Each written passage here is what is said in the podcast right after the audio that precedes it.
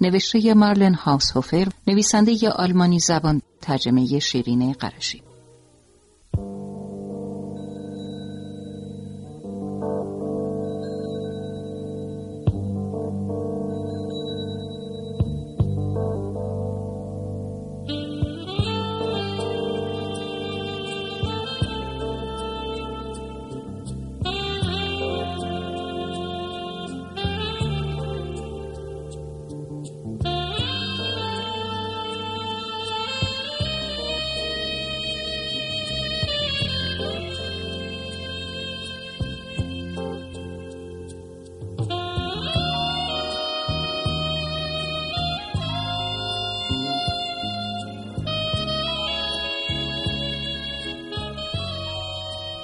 پس از آن سرمایه سخت هوای خوب و گرمی آمد و راه آخر به آینه ای مسطح و لغزان تبدیل شد.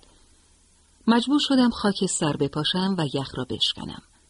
زیبا بیتاب شده بود و مجبور بودم ده بار در روز سراغش بروم. وقتی به زایمان قریب الوقوع او فکر می کردم وحشت برم می داشت. یک بار هنگام تولد یک گوساله حضور داشتم. و تقریبا به یادم مانده بود که چه می کردند. تصمیم گرفتم شب را در آخر بگذرانم و زیبا با هم های خفه از من استقبال کرد. نوازشش کردم و به او قوت قلب دادم. در داشت. هرچه قابل در بیمارستان به من گفته بود برایش بازگو کردم. قصه نخور. همه چی به خوبی پیش میره. ابدا درد و احساس نمی کنی. و یاوه های از این قبیل. مدت درازی هیچ اتفاقی نیفتاد. یک باره خستگی کشنده ای احساس کردم. زیبا موج سخت درد زایمان را میگذراند. عاقبت یک پای خیس گوساله نمایان شد و بلافاصله پای دوم. گوساله آنقدر ناگهانی بیرون آمد که مجبور شدم جلو بپرم تا روی زانوهایم بیفتد. گوساله نر بود. زیبا از لیس زدن پسرش سیر نمی‌شد. مثل مادرش قهوه‌ای متمایل به خاکستری بود و زیبا طوری نگاهش می‌کرد که انگار می‌خواهد از شدت علاقه او را بخورد. گوساله را در جا خوابیش گذاشتم و به خانه بازگشتم. لوکس هیجان زده به استقبالم آمد و من ماجرا را برایش تعریف کردم. به بستر رفتم و صبح با نور از خواب بیدار شدم. اول به آخر رفتم. زیبا کمی تکیده و رنجور به نظر می رسید. از چشمهای مرتوبش می توانستم بخوانم که غرق در خوشبختی است. حال غریبی به من دست داد و فورا از آخر بیرون دویدم. من نگران گربم بودم. سه روز تمام به خانه نیامده بود. آن شب گربه بازگشت. پوست سرد و خیسش را احساس کردم و در آغوشش گرفتم. جیغ و داد می کرد و می‌خواست ماجراهایی را که برایش رخ داده بود برایم تعریف کند. صبح بعد ده سانت برف روی زمین نشسته بود. گوساله روز به روز قوی تر می شد و بدن تکیده زیبا هم دوباره کمی گوشت گرفته بود. هر دو فقط حواسشان به یکدیگر بود و من آنجا زیادی بودم. آشکارا به زیبا حسادت می کردم.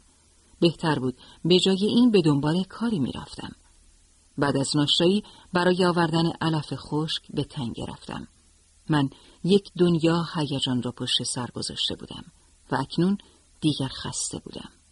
روی نیمکت دراز کشیدم و پلک هایم را بستم. دیگر نه فکری بود و نه خاطره ای. تنها روشنایی با شکوه و آرام برف. لوکس اجازه نمی‌داد مدت زیادی به خیال خود باشم. مدام میآمد و با پوزش به من می‌زد. اکنون دیگر لوکس نیست. دوست و نگهبان من. پس از مرگ او تا به حال خیلی خواب حیوانات را می‌بینم. مثل آدم با من حرف می‌زنند. آدم هایی که در اولین زمستان ساکن خوابهای من بودند همگی کوچ کردند. این همه وقت در جنگل زندگی کردم ولی حتی یک بار هم خواب دیوار را ندیدم. دیوار آنچنان با زندگیم قاطی شده است که اغلب هفته ها به آن فکر نمی کنم. به خاطر این دیوار مجبور شدم زندگی کاملا تازه شروع کنم. ولی آنچه روحم را واقعا لمس می کند هنوز هم ماننده گذشته است تولد مرگ گذران فصلها رشد و زوال روزی بالاخره مجبور خواهم شد به دیوار بپردازم چون همیشه که نخواهم توانست در اینجا زندگی کنم ولی تا آن روز نمی‌خواهم کاری به کارش داشته باشم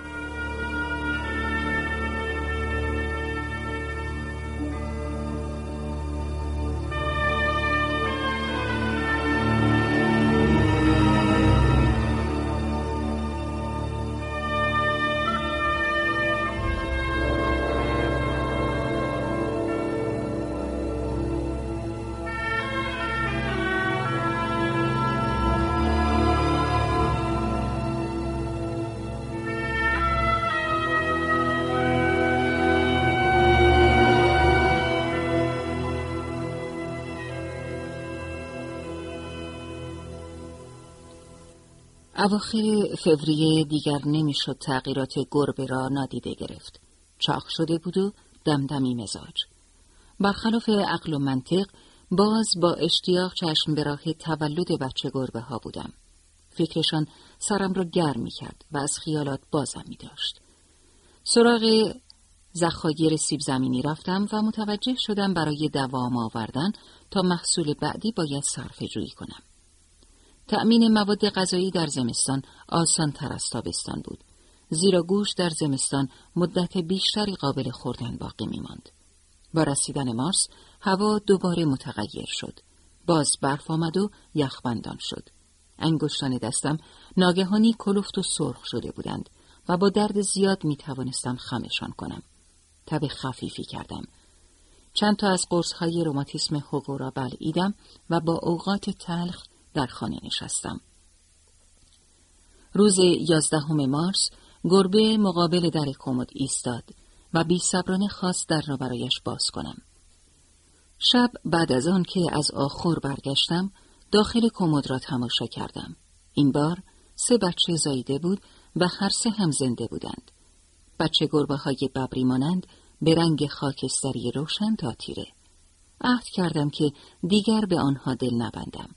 ولی قابل پیش بینی بود که موفق نخواهم شد به این عهد وفا کنم. بچه گربه ها به خوبی رشد می کردند.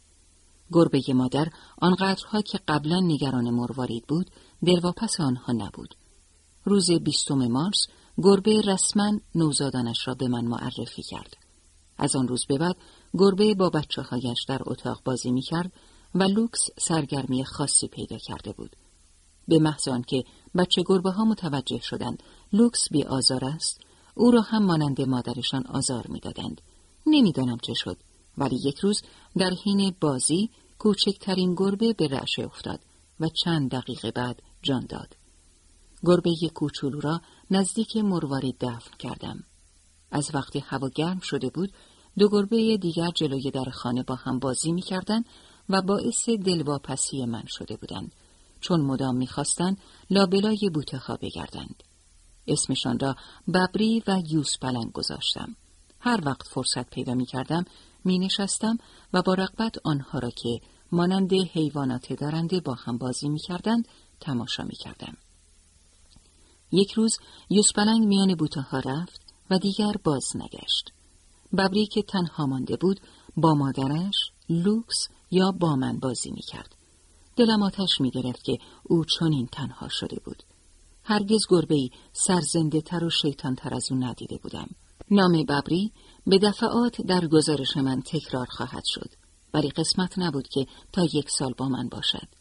گاهی فکر می کنم چه خوب بود که دیگر هیچ چیز برای دل بستن وجود نمی داشت. دیگر از این از دست دادنها خسته شدم. ولی راه گریزی نیست.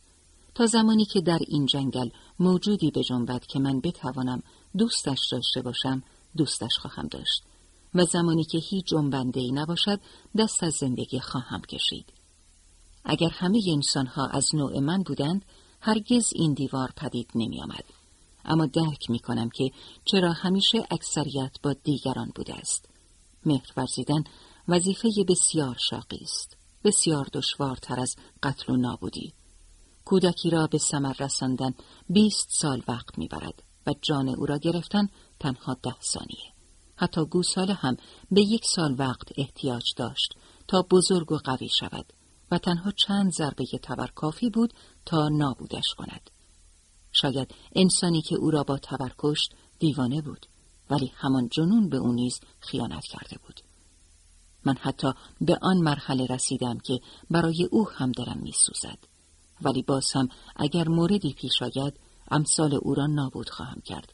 خیال نمی کنم جاندار دیگری مانند او در این جنگل باشد. ولی من مانند گربم بدگمان شدم و تفنگم همیشه پر و آماده به دیوار آویزان است.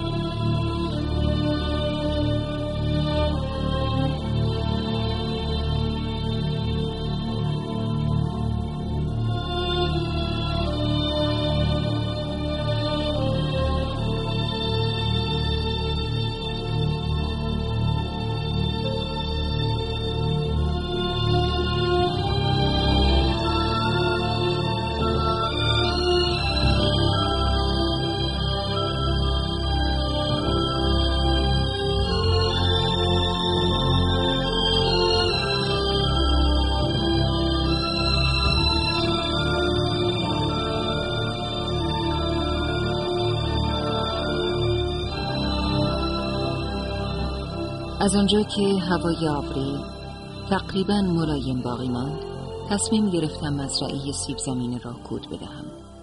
کوچ کردم به چراگاه هر روز فکرم را مشغول می کرد کار طاقت فرسایی به نظر می آمد ولی برای زیبا و گوساله مفید بود و به هر نحوی باید این زحمت را به دوش می گرفتم امکان داشت هوا دوباره تغییر کند. این بود که دوباره به کار چوب بری مشغول شدم. دورا دور من سبز می شد. دیگر رمقی برایم نمانده بود. دست از کار کشیدم و چند روزی به خودم رسیدم. رفتار ببری کاملا ماننده پسر بچه های رزل و شیطان شده بود.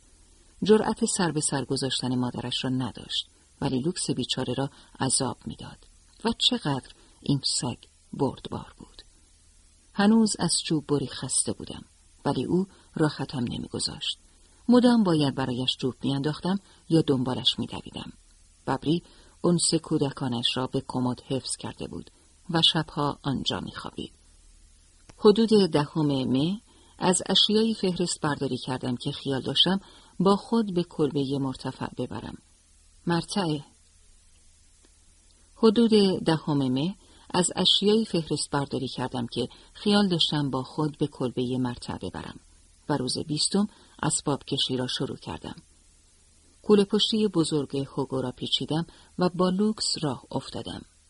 در طی روزهای بعد به تدریج لوازمی که خیال می کردم واقعا نیاز دارم با خود به مرتع بردم و روز بیست و پنجم ودا با خانه شکار فرا رسید. یک یادداشت روی میز گذاشتم. به مرتع کوچ کردم.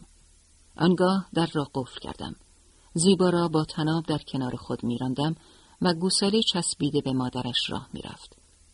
دو گربه را در جعبه‌ای که سوراخ داشت حبس کردم و آن را روی کوله پشتیم بستم. هر دو بسیار رنجیده بودند و در زندان خود سراپا خشم یک نفس فریاد می‌زدند.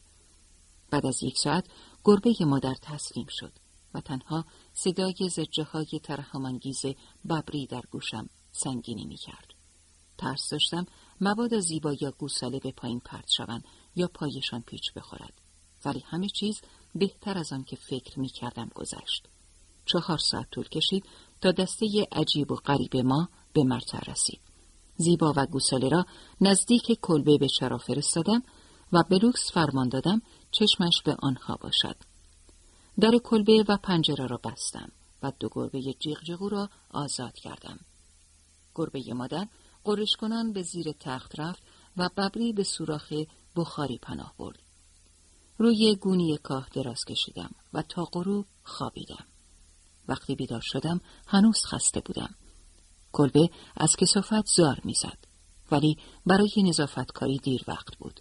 زیبا و گوساله را به آخر راندم. هنگام صرف غذا ببری از پناهگاه خود بیرون آمد. کمی شیر خورد و با کنجکاوی کلبه را بازرسی کرد. تا در کمد را باز کردم داخل آن پرید و از آن لحظه به بعد با کوچ ما توافق کرد. این خوششانسی محض بود که آنجا هم یک کمد وجود داشت ولی مادرش از زیر تخت بیرون نیامد. پنجره را باز گذاشتم و به تخت رفتم. نیمه شب بیدار شدم. همه چیز غریب و ناآشنا بود. به زیر تخت نگاه کردم. گربه آنجا نبود. حتما از پنجره بیرون پریده بود. Thank you.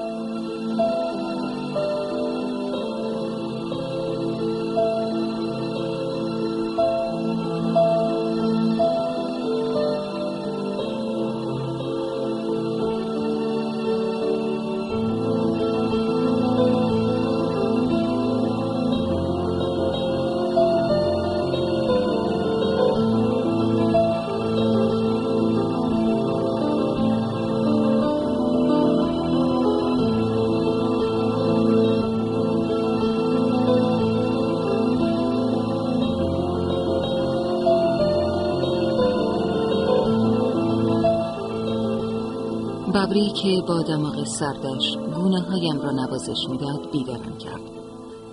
هنوز هوا روشن نشده بود. سعی کردم بار دیگر بخوابم.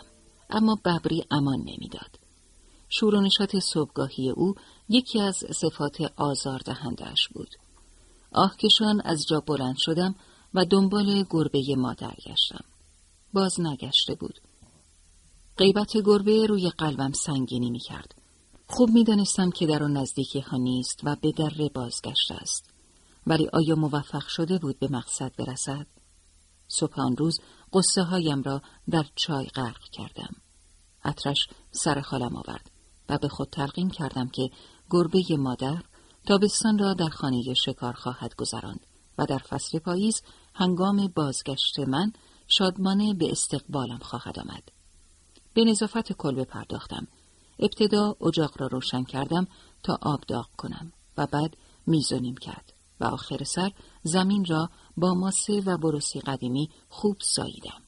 بعد در و پنجره را باز کردم تا هوای تمیز داخل شود. نهار سیب زمینی و شیر خوردیم و فهمیدم به خاطر لوکس هم که شده باید هرچه زودتر به دنبال تهیه گوشت بروم. دو روز بعد پس از چهار بار تلاش بی سمر بالاخره موفق شدم یک گوزنی جوان شکار کنم و همراه با آن مشکل بزرگی هم پدیدار شد. در آنجا چشمه وجود نداشت را بتوانم گوشت را در آن خنک نگه دارم. این بود که مجبور شدم قسمت های فاسد شدنی را هرچه زودتر مصرف کنم و باقی مانده را سرخ کنم یا بپزم و در اتاقک نگهداری کنم. این امر باعث شد در سراسر تابستان مدام دوران کمبود یا وفور داشته باشیم. در تمام مدتی که در مرتع گذراندم هیچ یادداشتی نکردم. اما خاطرات آن روزها زنده باقی ماندند. هفته اول که به وظایف خانه و آخر و جمعآوری هیزم سپری شد، تصمیم گرفتم اطراف را جستجو کنم. در طی این جستجوها منطقه ناآشنا کشف کردم و به چند کلبه شکاری برخوردم و مقداری لوازم به درد نخور با خود آوردم. بهترین کشفم کیسه ای آرد بود که به نحو معجزه آسایی خشک مانده بود. همه کلبه ها پوشیده از گزنه و خار بودند. انگار که در سرزمین ارواح سیر می کردم. آرد کمک کرد تا دروی بعدی سیب زمینی ها دوام بیاورم. با آرد و شیر و کر نان پختم. اولین نان بعد از یک سال. Oh.